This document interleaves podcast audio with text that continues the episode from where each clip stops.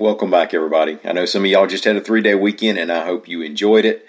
We've got some news about a hearing today involving the Democrat Party, some I sixty-five road work where that awful wreck took place, and how a stranded autistic man was able to get some help getting back to Indiana. My name's Ike Morgan, and we're down in Alabama.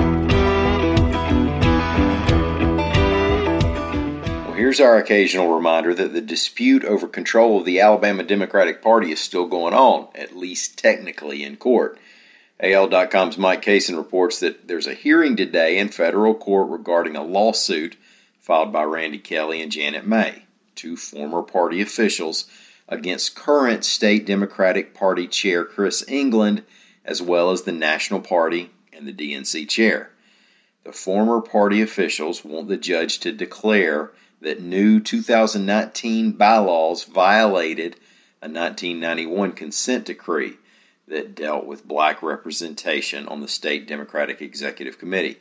They also want the court to claim that the bylaws violate the Voting Rights Act and the Constitution. Now, their claim is that the changes in the state party reduces the influence of the party's black caucus, while the current party official's attorney has argued they're not in violation of the consent decree because the black representation on that executive committee has not changed, and that England himself, the current party chair, is black.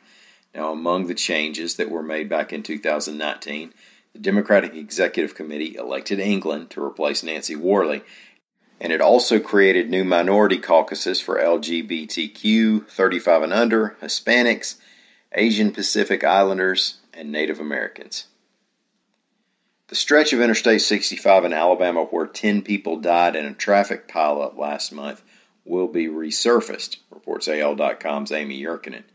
The traffic wreck happened while the roads were getting a soak-in from Tropical Storm Claudette's rain. Alabama Department of Transportation spokesperson Brantley Kirk said the resurfacing is part of an ongoing interstate project and was planned out well before the pileup. The work will begin Monday, July twelfth. It'll cost two point nine million dollars, and it'll involve a stretch of I sixty-five from the County Road forty-one overpass in Butler County to one mile south of the Lowndes County line. It's expected to be completed in the fall. A law enforcement relay helped get a man from Montgomery, Alabama, back home to Indianapolis, Indiana, after he was robbed, reports A L dot com's Amy Yerkinen. According to authorities, twenty-three-year-old Willinus Bolin, who's autistic, was en route to Florida when people he was traveling with took his money and left him stranded. Police weren't able to reach the man's family, so they started a chain to get him back home. On the fourth of July, Montgomery police drove him to a Vestavia Hills Waffle House. Officers there couldn't get him a bus or a plane, so they drove him from Vestavia to Fultondale. Fultondale police got him as far as Coleman County. Coleman deputies got him to Morgan County.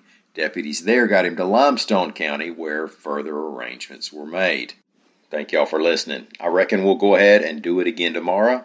Until then, stop on by and see us anytime you want to on the internet at A L dot com.